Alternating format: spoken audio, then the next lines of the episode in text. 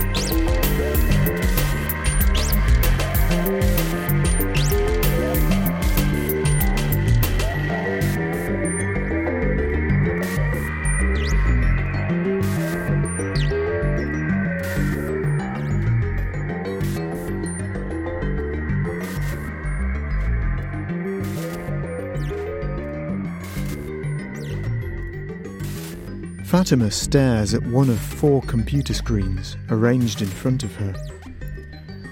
Her boss just called her in on a Saturday morning. It's not unusual in this job, and sometimes she wishes she'd persevered with ballet. But the nostalgia for the arts doesn't last long when she remembers the pain and the awful pay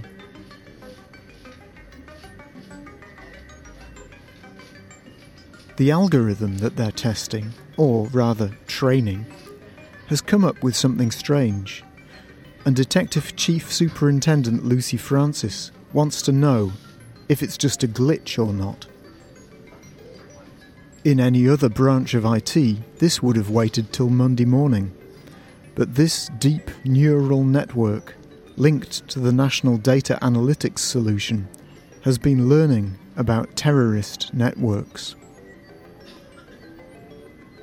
The problem with algorithms like this, thinks Fatima, particularly when they're being trained, is that they often link arbitrary facts. Two people appear on a CCTV camera at the same moment. They also worked 10 years ago for the same company. They both have Telegram installed on their mobiles. One of them has visited a mosque known for its radical preacher, etc.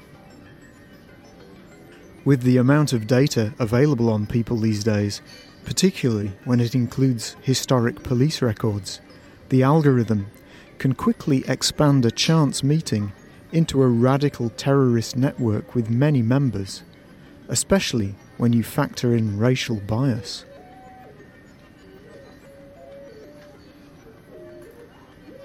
Maybe they exchanged a briefcase full of cash just out of shot. But then again, maybe they're complete strangers. They've never met, and they never will, except in that frame of video. Fatima's job includes the unenviable task of teasing out factual links from algorithmic fabulations.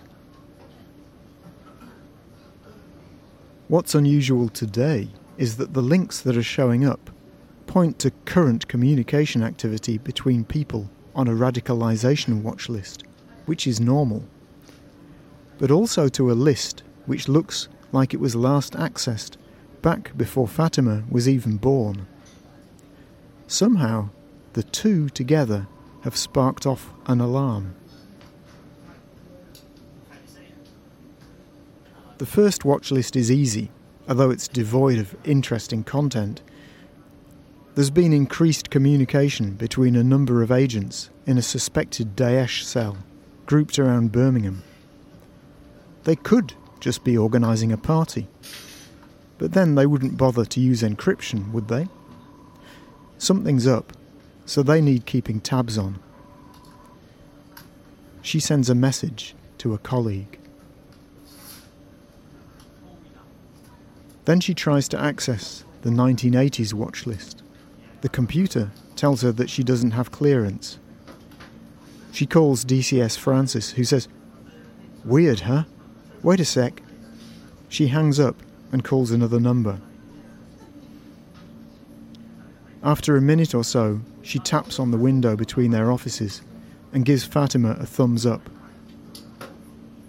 So, Fatima thinks, get to work, find out who these people are, why the warning got triggered, probably it's a mistake, and I'll be back home in time for tea. It seems to be a group based around an informer, or maybe an undercover cop. There were a lot of them around in the 1980s, infiltrating left wing and anti racist organisations. Not the police's proudest moment. The informer is mentioned in the files only as CV. The information is sketchy, and some is redacted. If necessary, Fatima can request higher access, but this will do for now. Let's see. Part of something called the South London Marxist Film Cooperative. Studied at London School of Economics, then Sheffield City Polytechnic. CV seems to have been passing info to the police during this time. It must have been around the miners' strike, thinks Fatima. He why does she assume it's a he, she thinks? It doesn't actually say. They were an art student and got involved with the group, apparently some sort of political experimental band or theatre group or something. And all the others on this list seem to have been members. Then CV disappears. That's kind of when the 80s file stops. And because she doesn't have CV's ID, she can't see what happens to them. She starts going through the list of others one by one, making notes and trying to trace where the members are now. Toby Wallinger, Socialist Workers' Party member, arrested, suspected of being involved with explosives, but released without charge. Since 2016, He's a Belgian citizen but still has a UK passport. Works for the EU. That's enough to characterise him as a foreign agent, thinks Fatima, if Algie is having a bad day. Algie is her pet name for the computer program. Carol Baker, also a Socialist Workers' Party member, former partner of Toby, into drugs. Searching further in other databases, Fatima realizes that Carol is quite a character. She moved to Morocco in the 1990s, changed her name to Naima, though she still has a UK passport in her original name, and married a journalist. They reported a lot on the Western Sahara. After Googling the Polisario, Fatima thinks that there's no real link with UK domestic terrorism. But the husband recently committed suicide in prison, although there's also an added note that it was probably murder. Carol is listed as an investigative journalist, flagged as hostile, although Fatima can't find out who she's supposed to be hostile to, and she's linked to Bellingcat. Current whereabouts unknown. Hmm, that's a bit dodgy. Usually, we know where everybody is all the time, thinks Fatima. Dave Marker. Wow, now he's a dodgy guy. Seems to have been involved with everything drugs, financial scams, software hacking. No weapons, though. But right now, he's safely locked up in Moorland Prison for conspiracy to defraud, two years and nine months although there's a note that he's probably been framed. Mary Garnett rang all the protest bells back in the day, countless arrests, the earliest when she was a teenager, something to do with the Greenpeace action at Sellafield. The miners' strike, Greenham Common, the Clause 28 protests. Fatima is impressed that Mary has made a career out of her activism instead of just becoming a Tory. She worked for Greenpeace later and now runs another NGO, mostly working in the Far East and Eastern Europe. Mary lives in the Netherlands. Gus Patterson, musician. Also known to the police. Mental health issues, it says. He seems basically harmless, except for once having threatened a tree surgeon with a kitchen knife. Lives in Sheffield. Oh, that explains the tree thing, thinks Fatima. Plus, he's a known hacker and has worked with Dave Marker more recently. The algorithm has flagged up some of his songs. Possible incitement to riot, possible revolutionary propaganda, possible reference to explosives. Fatima listens to a link, a song called Project Fear. Sounds like a pro Brexit thing, she thinks.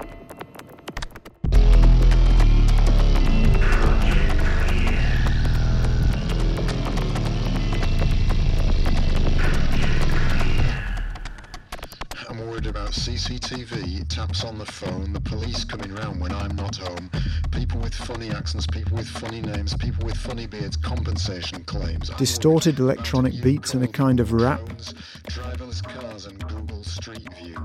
More like a list of the things that the singer is afraid of. It's not her thing, really, and she skips through it. GCH insomnia, hot flushes short-term memory loss, numbness, and turtles and humvees. And you never know if there's not a bomb in the bus, a bomb in the metro, a bomb on the plane. but then she has to laugh out loud when she hears, while everyone else is inside watching the Great British Cooker Bomb on the box. It's spring. I'm always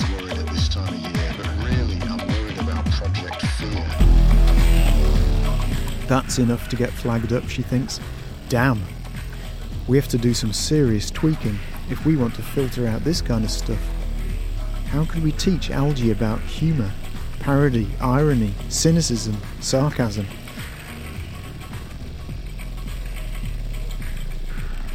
Then she remembers something.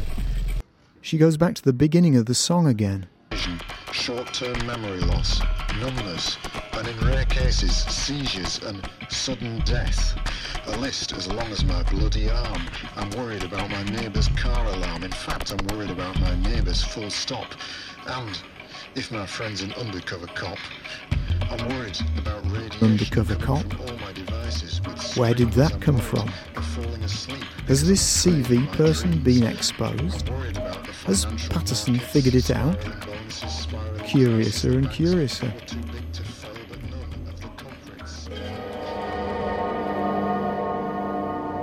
And then there's a sublist, a list of associates, some medical students, one or two people who seem to be members of a Christian cult, Fanny Pearson, a teacher at the art school and member of the Revolutionary Communist Party. But all this vaguely radical, vaguely criminal world that these people inhabit isn't enough to trigger an alert like this, she thinks. And there seem to be no direct links to Daesh, but Algie thinks it's found a pattern. What is a pattern, though? thinks Fatima. We can look at an arrangement of stones on the beach and think it makes a pattern. But does a pattern always have to mean something? We humans see patterns in everything. Just look at the stars, she thinks. They are where they are for complicated reasons, to do with unimaginably powerful forces. We can make models combining gravity and the expansion of the universe and occasional violent events, or we can use statistics. That can tell us something. But what do humans do? They look up into the stars and they see patterns stories, gods, animals, symbols, constellations. And humans taught this machine, or rather, she, Fatima, taught the machine. So, what is this a pattern of? How can the machine see something she can't? She jumps at the tap on her shoulder. How's it going? Oh, um, I think I really need to know more about this CV person. Do you think I could get access? Sure, says DCS Francis. Wait a mo. She picks up her phone and calls someone.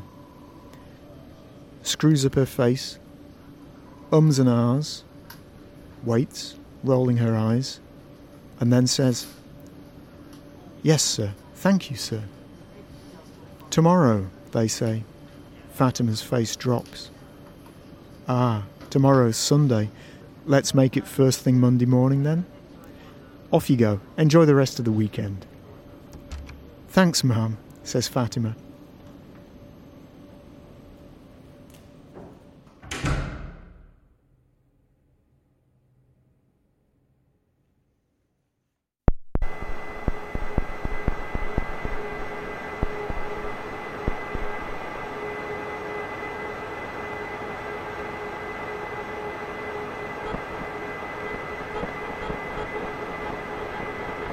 By chance, up in Sheffield, Gus at this very moment is also training an algorithm.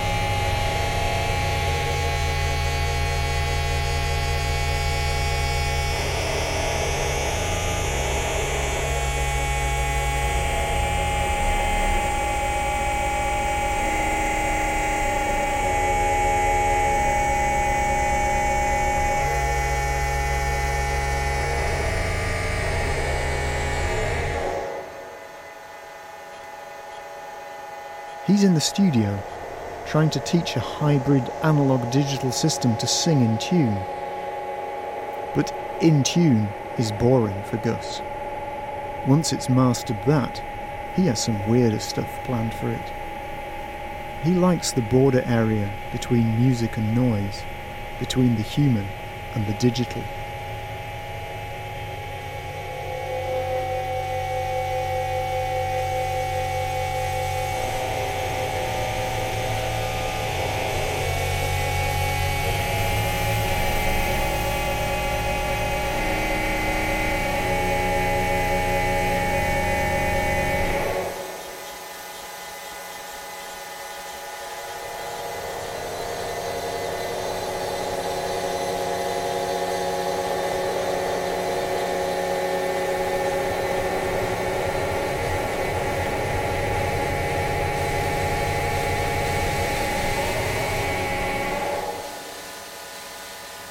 Gus is musing.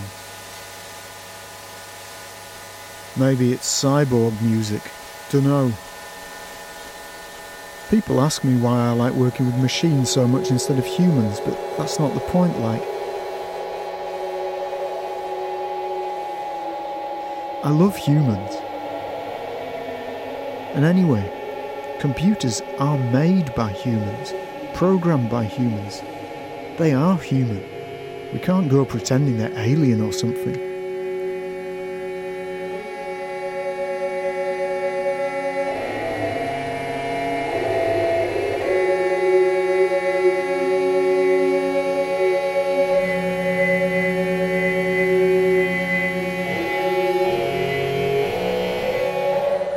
In fact, technology is not in between us and the world. It's like both of us and of the world. We are the world, or maybe not. We are our stuff. We are stuff. Stuff? Dust?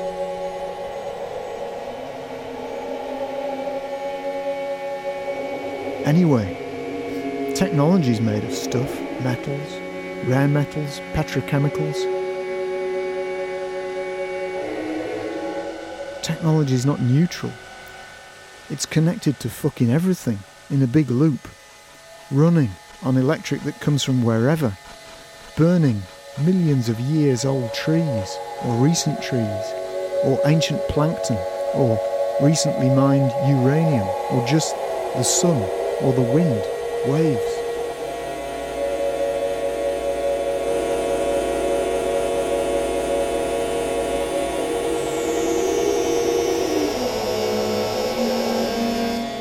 And there's always something unpredictable, unknowable. A bit like working with a musician. The best part is what you don't expect from someone. They all have their memories, their stories, that only they can access. I do miss it, playing with friends. I still do occasionally, but right now, it's safer this way.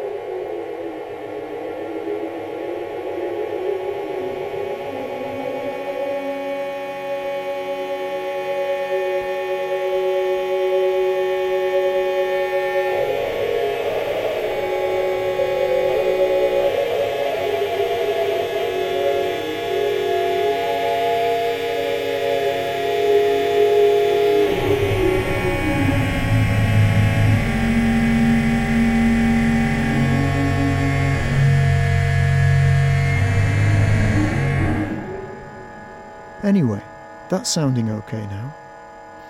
I'm going to record it.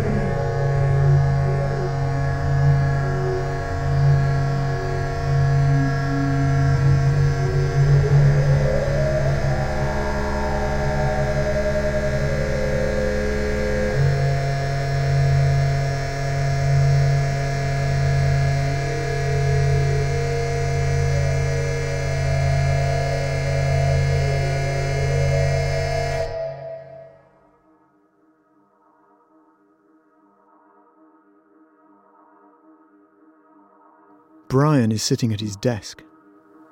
He hates it, desk work, always has. He's always been a talker, a doer.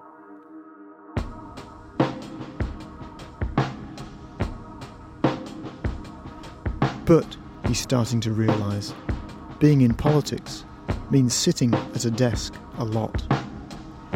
He has so much to read these days. Bloody Dom keeps sending him emails which are piling up in the inbox full of graphs, statistics, or seemingly random quotes from computer scientists and philosophers. The schmoozing, on the other hand, he likes. Some people are already eating out of his hand, and there are pretty women around. But he has to watch out.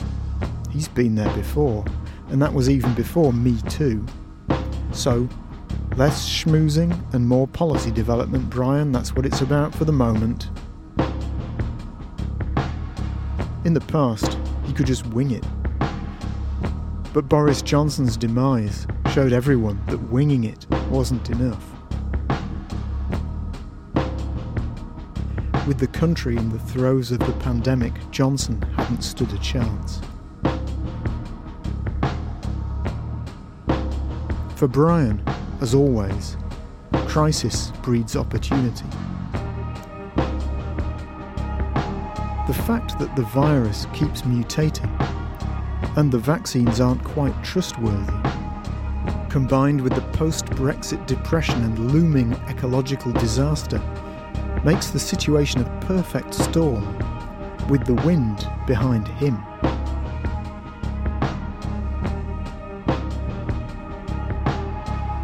People are hungry for something else, fed up with the Tories. Labour are in disarray. Farage is away, flirting with the suprematists in the States. QAnon, that tribe of fruitcakes, are still stirring things up to his advantage. The Greens are strangely nowhere.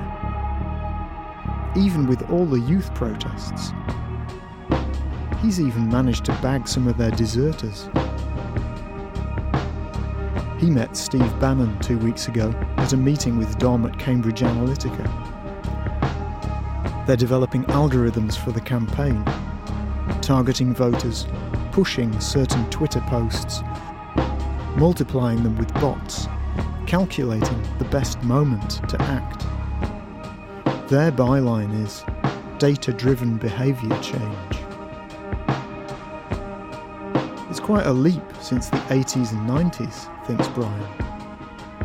But we were using cutting edge tech back then too, just in a different kind of situation. The link between green thinking and populism was there as well, although we didn't call it that.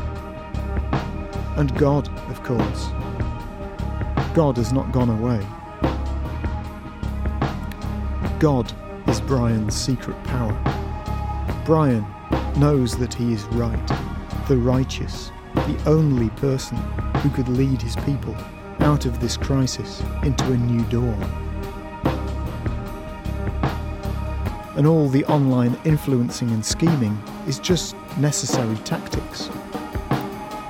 Dom had left a copy of The Art of War on his desk last week. But yes, the time is definitely ripe for freedom now. The phone rings. Brian, he says. He doesn't even need to think about it anymore. He's becoming to like being Brian.